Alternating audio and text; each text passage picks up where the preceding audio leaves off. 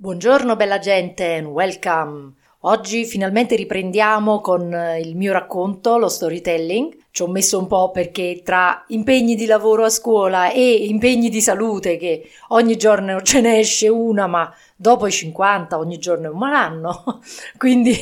la mia salute è un po' precaria anche lei, che oggi vi racconterò una cosa collegata con il lavoro. E partendo da un evento diciamo che ha interessato anche una persona della mia famiglia, zio Carlo, e uh, questo evento è accaduto negli anni 70 uh, in provincia di Napoli, appunto, dove la mia famiglia risiedeva, la famiglia di mio padre, appunto, e uh, questo mio zio, che è il marito di mia zia, cioè uno zio acquisito, si dice in italiano, eh, quando praticamente la persona che sposa il vostro zio di sangue, eh, quello si chiama zio o zia acquisito, perché in realtà non c'è un legame di DNA di parentela, però almeno per come funziona la cultura italiana, eh, per noi nipoti, lo zio che sia carnale, si dice dalle mie parti, carnale, no? Che riguarda la carne, il DNA, o che sia acquisito, è la stessa cosa, siamo affezionati ugualmente, no? In Italia, almeno insomma finora, c'è abbastanza il culto della famiglia. Detto ciò, eh, di cosa vi parlerò? Di una cosa che ha a che fare con il lavoro e con la sicurezza del lavoro, perché appunto questo mio zio Carlo lavorava in questa fabbrica che da, dalle mie parti veniva chiamata la fabbrichetta Faccio prima una premessa. Perché la chiamo la fabbrichetta? Perché negli anni Ottanta, quando io ero una ragazzina, all'inizio degli anni Ottanta, che andava alle scuole medie, quindi ero piccolina, 12 anni, così, aleggiava dalle mie parti, anche ne parlavamo noi ragazzini, questa, questa paura un po' della fabbrichetta. Si diceva addirittura che eh, ci fossero i fantasmi, questa era una cosa che veniva raccontata tra noi ragazzini perché erano passati veramente pochi anni dal 1975, quindi 8-9 anni, da questo grave incidente che era accaduto in questa fabbrica, eh, che si chiamava la Flaubert, che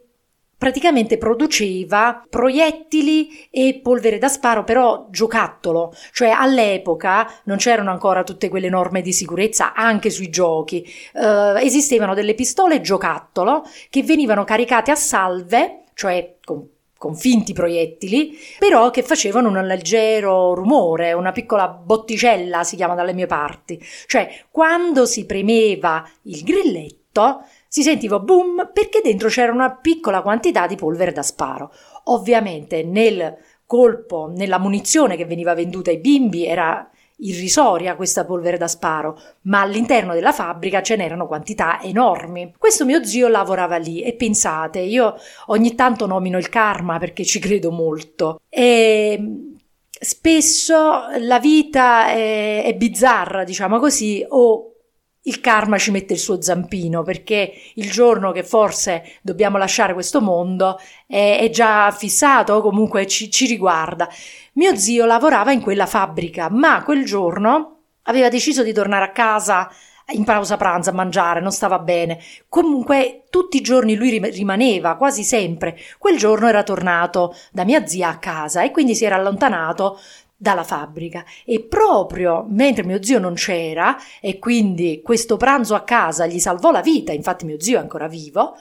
la fabbrica esplose, si incendiò e ci fu un incidente pazzesco, terribile. Soprattutto interessò dei giovani, perché in questa fabbrica mh, lavoravano tantissimi ragazzi dell'epoca. Tutte le persone che sono morte in quell'incidente erano tutte fra i 20 e i 30 anni, insomma, tutti ragazzi molto giovani, donne e uomini. Ancora adesso, se uh, digitate su internet Santa Anastasia, incidente Flaubert, ancora c'è qualcosa, potete trovare uh, dei, degli articoli su questa storia, perché fu un qualcosa che sconvolse un intero paese e mi riallaccio a quello che dicevo prima. Noi bambini de- degli anni successivi dicevamo che da quelle parti dove c'era stata la fabbrica si potevano vedere i fantasmi perché era una cosa che era rimasta nel, nell'immaginario collettivo, la, la, lo strazio che c'era stato. Infatti Potete leggerlo, ma me lo raccontava anche mio zio, che quando era andato sul luogo del disastro, la scena che si era presentata ai suoi occhi era veramente orribile, orrificante, orrorifica, ecco, ve ne ho detto un po' di parole, orrificante secondo me non esiste, ma c'erano praticamente le persone erano state dilaniate, c'erano pezzi di cadavere tutto intorno fino a 100 metri dal luogo dell'esplosione e dell'incendio. Si dice che qualcuno non, non sia mai, nemmeno stato ritrovato il corpo e questo dopo si è capito che ovviamente di sicurezza ce n'era poca su quella eh, su quel luogo di lavoro. E in generale, ecco mi sposto dal particolare al generale, vi vorrei parlare un po' di come è cambiata per adesso per certi versi in meglio la situazione, nel senso che la sicurezza sul lavoro, man mano che sono passati gli anni, è diventata una cosa sempre più importante in Italia perché appunto grazie anche ai sindacati c'è stata una richiesta appunto di sicurezza, di norme affinché gli operai e le persone che stavano nelle fabbriche potessero eh, vivere quanto più sicuri possibili e lavorare in tranquillità. In quel caso non era stato così perché in un primo momento addirittura si disse che era stata per colpa dei mozziconi di qualche operaio che aveva fumato una sigaretta e aveva buttato il mozzicone dove c'erano le riserve, diciamo, di polvere da sparo, ma con le indagini e anche se andate a vedere su internet anche grazie alle testimonianze di alcuni appunto testimoni, si diceva che molto probabilmente c'erano sostanze proibite contenute all'interno della miscela che veniva poi messa nei, proie- nei piccoli proiettili, ma soprattutto non, non c'erano le, le, più minime, le basilari norme di sicurezza, tipo questa una, una operaia che si salvò racconta che eh, e anche lei si salvò come mio zio per caso, perché un, un ragazzo era, aveva, l'aveva sostituita in un, in un certo lavoro e dice che addirittura portavano delle bacinelle, cioè dei contenitori pieni di polvere da sparo, così, insomma, all'aria aperta, senza un minimo di di cognizione, ecco, di, eh, di sicurezza. Questa, eh, tra l'altro, questo episodio particolare avvenuto in provincia di Napoli eh, sembra che abbia dato anche ispirazione a una famosa canzone di Pino Daniele, di cui magari vi parlerò un'altra volta, che è un famosissimo cantante napoletano che purtroppo non c'è più da qualche anno, è scomparso che raccontava un po' la nuova Napoli, non era tradizionale fino in fondo, eh, metteva dentro la sua musica il blues, ma appunto ve ne parlo un'altra volta, e, e c'è una canzone in particolare dei primi anni di Pino Daniele che si chiama O Padrona, che in napoletano significa il padrone. Eh, a volte ci riferiamo con questa parola anche al padrone dell'azienda, mm? ok, i padroni, inteso proprio in senso di lotta di classe, ed è una, mm,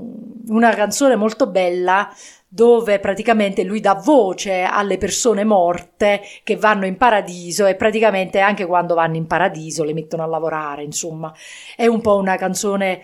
che vuole dare voce a tutta quella classe operaia che spesso ci rimette la vita sulle macchine, ok? Partendo da, questa, da questo incidente che era successo appunto in provincia di Napoli, vi posso dire che purtroppo in Italia ce ne sono stati di incidenti sul lavoro come credo in tutti i paesi. Quello che noi ricordiamo adesso con più orrore, perché mi, mi, viene sempre da dire questa parola, è sicuramente quello della ThyssenKrupp che è avvenuto in tempi alquanto recenti, eh, cioè nel 2007, dove morirono a Torino dei sette operai con una morte veramente atroce. E eh, non sto qui a scendere nel dettaglio del, dell'incidente, ma è stato qualcosa che ne abbiamo parlato sui giornali per anni, c'è stato un processo e chissà come mai qualcosa è successo nel senso che ci sono state delle condanne per omicidio colposo perché c'erano state delle, insomma, non vi scendo nella sentenza, ma c'erano state sicuramente delle leggerezze fatte eh, all'interno dell'azienda. Uh, fatto sta che uh, se voi venite in Italia e sentite, appar- sentite parlare di morti bianche, ok, ci si riferisce purtroppo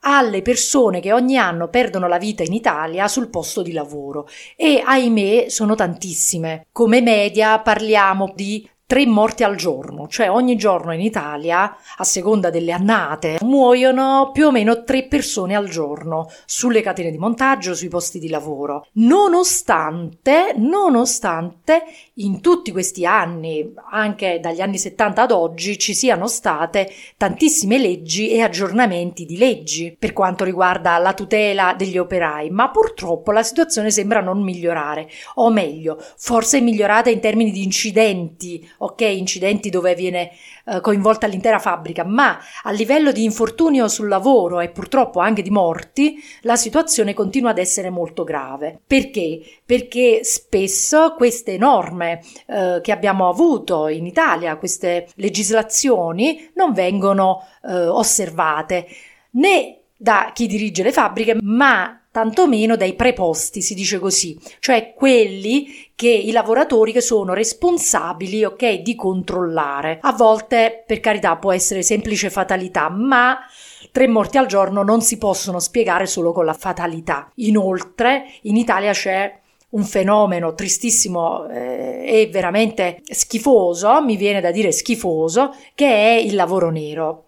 Che cos'è il lavoro nero? Il lavoro nero significa che un'azienda assume, e ve lo metto fra virgolette, un operaio, una persona, non per forza un operaio, anche un impiegato, dandogli un certo stipendio ma senza fargli alcun contratto. E quindi questa persona a livello lavorativo non esiste. Perché si fa questo? Perché così il datore di lavoro può evitare di mettere i famosi contributi e anche di poter di dover pagare tutto quello che riguarda l'assistenza sanitaria, eh, di dover dare le ferie e quant'altro. Quindi in Italia abbiamo tantissimi lavoratori che sono sfruttati, si chiama appunto sfruttamento sul lavoro, da persone senza scrupoli che approfittando del fatto che in alcune zone, soprattutto al sud, non c'è lavoro, si approfittano delle persone e gli danno uno stipendio basso e senza alcuna tutela. Quindi cosa succede se io vado a fare il muratore lavoratore, vado a fare l'operaio in una fabbrica e non ho nemmeno un contratto, figuriamoci se il titolare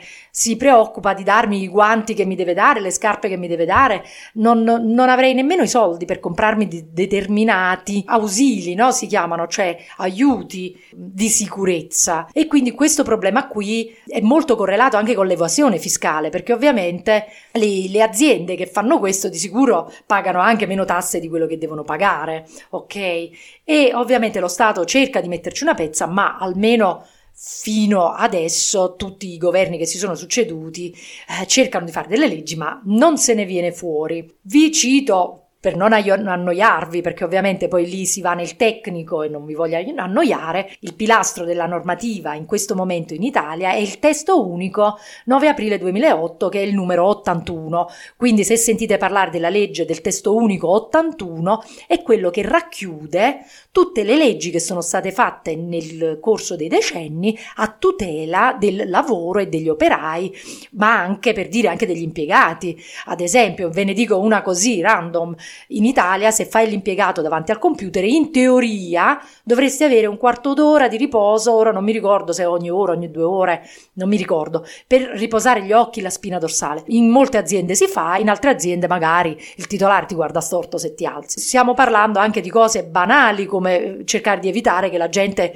viva col mal di schiena perenne, ok? Oppure che si rovini gli occhi davanti a un monitor, perché esistono tantissime malattie professionali a seconda del lavoro che uno fa. Se uno lavora in miniera, sicuramente avrà i polmoni rovinati o comunque avrà problemi polmonari. Detto ciò, tornando alle leggi, una brevissima panoramica vi può dire che in Italia, diciamo, le prime leggi appunto si ebbero tipo negli anni 20, nel 1927 e furono fondamentali anche altre leggi negli anni 50 che riguardano ovviamente la sicurezza dei lavoratori, ma diciamo la rivoluzione finale, chiamiamola così, che è stata fatta è arrivata nei primi anni 90, nel 1994 con il decreto legislativo 626 che focalizzava l'attenzione sui rischi soggettivi, ma soprattutto sulla prevenzione e sulla responsabilità dei soggetti preposti. Cosa significa? Significa che fino al 1994 c'erano in Italia delle leggi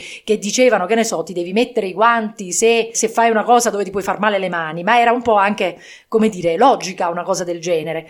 Ma dal 1994 in poi è stata introdotta la prevenzione, cioè si fanno determinate azioni che tendono a prevenire non solo gli incidenti, ma anche proprio quelle situazioni croniche, quelle malattie che alcuni lavori ti possono dare, ma soprattutto anche la responsabilità. Cioè adesso in Italia esiste la figura del preposto alla sicurezza, che è una persona anche tra i dipendenti, ok? Sicuramente anche il datore di lavoro, ma anche alcuni dipendenti hanno la responsabilità di controllare che tutto vada come deve andare. Cioè, vi faccio un esempio, in una fabbrica, se c'è l'obbligo di mettere l'elmetto, il preposto può essere anche un operaio tra gli altri che deve dire agli altri operai, guarda che non ti stai mettendo l'elmetto, mettitelo, se no te lo vado a dire a chi lo devo dire, insomma, chi sta più in alto di me, perché il controllo è la prima cosa, perché a volte alcuni eh, dispositivi di, di, sicurezza sono scomodi ovviamente.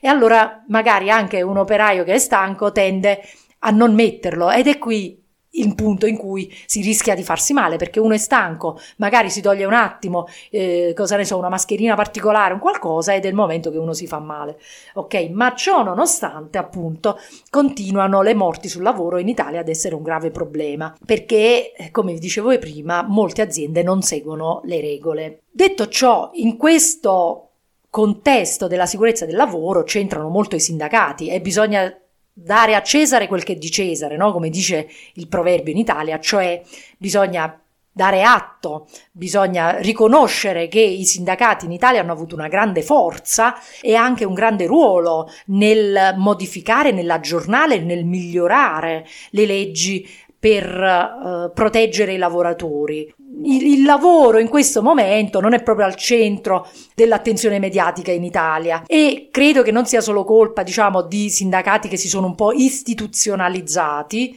ma che sia proprio un periodo storico in Italia, ma nel mondo in cui purtroppo il capitalismo sfrenato sta prendendo, come dire, troppo piede, il neoliberismo eh, inteso come pensare soltanto al capitale, eh, perché io non, non, voglio in questo momento criticare, come dire, la libera iniziativa, ci mancherebbe una cosa bellissima, eh, la libera iniziativa commerciale, però ci vuole sempre un paletto dello Stato, ci vuole sempre il welfare, perché altrimenti il capitalismo più sfrenato produce quello che si sta producendo oggi nel mondo, e cioè che si pensa soltanto al eh, al profitto, al fatturato e vengono meno le questioni sociali e viene meno la, il senso di comunità nelle, nelle, nazioni, nelle comunità appunto. E lo dicevo anche quando parlavo della mutua, no? del sistema sanitario in Italia, nonostante sia ancora uno dei migliori sistemi sanitari al mondo, non è più di certo quello che era 40 anni fa, nel senso che si continua a tagliare perché, perché si pensa al profitto, perché si investe in altro piuttosto che in cose che devono riguardare la salute pubblica e questa situazione purtroppo non è solo italiana, anche in altri paesi europei che vantavano una, una delle migliori sanità pubbliche al mondo hanno avuto dei tagli a partire dagli anni Ottanta veramente incredibili. In tanti paesi europei i servizi pubblici non sono più all'altezza di quello che erano 40 anni fa, ok? E quindi secondo me, eh, secondo la mia modesta opinione, questo modo di fare politica non va bene perché i soldi dopo ce li mettiamo nella bara, ok? Cioè dare tutto questo valore all'economia, ai soldi, alla finanza, porta a un impoverimento sia materiale delle persone, dei, delle nazioni, ma anche morale e sociale. E ne vediamo, penso, i risultati in tutte le società, perché io parlo dell'Italia, ragazzi, ma secondo me un po' ormai, almeno nel mondo occidentale, le società si, si, somigliano un po' tutte, ognuna con le proprie peculiarità, ma fondamentalmente i problemi sono quelli. I problemi dell'Italia sono quelli della Spagna, sono quelli della Gran Bretagna, sono quelli della Germania, non è che cambia tanto. E vabbè, Scusate, ho fatto una, una, digressione sociopolitica, ma perché mh, sono arrivata a questo, un po' divagato, no? Si dice, ho perso un attimo il filo, eh, perché volevo dirvi che appunto i sindacati in Italia hanno avuto un ruolo importante e alla fine dell'Ottocento sono nati. Eh, vi do giusto qualche riferimento. Nel 1891 c'è stata la prima Camera del Lavoro a Milano e nel 1906 è nata la CGL, che è il sindacato italiano più grande. Per vostra cultura generale potete sapere che i tre sindacati più eh, più grandi che ci sono in Italia sono la CGL, la CISL e la WIL. Ok? Ancora adesso noi ce li dobbiamo tenere stretti stretti, nonostante io li critichi perché vorrei che fossero più incisivi, però ce li dobbiamo tenere stretti perché è importante che ci siano queste associazioni dei lavoratori. Poi ovviamente ci sono tantissimi altri sindacati in Italia che sono di, con altre visioni, per esempio io eh, faccio l'insegnante e sono iscritta alla Gilda degli insegnanti, che è un altro sindacato molto importante. Eh, poi ci sono i COBAS, che sono i comitati di base, e, insomma, e tantissimi altri, ok? E questa è una cosa buona, è un buon retaggio storico perché vuol dire che le persone in Italia si associano per cercare di tutelare i propri diritti e questa è una cosa importantissima. Se vi può interessare eh, appunto la storia del sindacato, di sicuro dovete andare ad approfondire la figura di Giuseppe Di Vittorio, che è stato uno dei sindacalisti della prima ora più importanti che hanno veramente formato la cultura sindacale in Italia. Lui era nato nel 1892 ed è morto a fine anni 50, nel 57 ma è stato proprio, eh, come dire, l'emblema di chi ha lottato per i lavoratori. Lui veniva da una famiglia di braccianti, eh, significa appunto contadini, e nel 21, addirittura dopo aver fatto tutte queste lotte sindacali, diventò persino deputato nel Partito Socialista perché ovviamente il, il, sindacato era molto molto legato al Partito Socialista dell'epoca, ok? Eh, fu così importante per l'Italia il lavoro che lui ha fatto per difendere i lavoratori che nel 1953, quando ormai era insomma un signore già di una certa età, fu eletto presidente della Federazione Sindacale Mondiale, cioè dell'unione di tutti i sindacati del mondo. Quindi se volete approfondire la sua figura è stato veramente un rivoluzionario, un combattente eh, però all'interno della società, ok? Perché la cosa bella del sindacato è che è formato da persone che vogliono combattere per i diritti, ma che lo fanno appunto all'interno delle regole sociali, quindi non con la violenza, ma con i codici di diritto alla mano, cercando di avere nuove leggi e quindi noi dobbiamo sicuramente, noi degli anni 2000, ringraziare le persone come Giuseppe Di Vittorio che hanno permesso che noi avessimo un corpo legislativo, un testo di leggi che protegge i lavoratori e anche degli strumenti per difendere i nostri diritti. Noi possiamo fare causa al datore di lavoro. Appunto, come dicevo prima, negli ultimi anni, soprattutto con la cancellazione dell'articolo 18, c'è un vero e proprio attacco a questi diritti e eh, spero che i sindacati, insomma, si mettano uh, a combattere per cercare di tutelare la salute e la sicurezza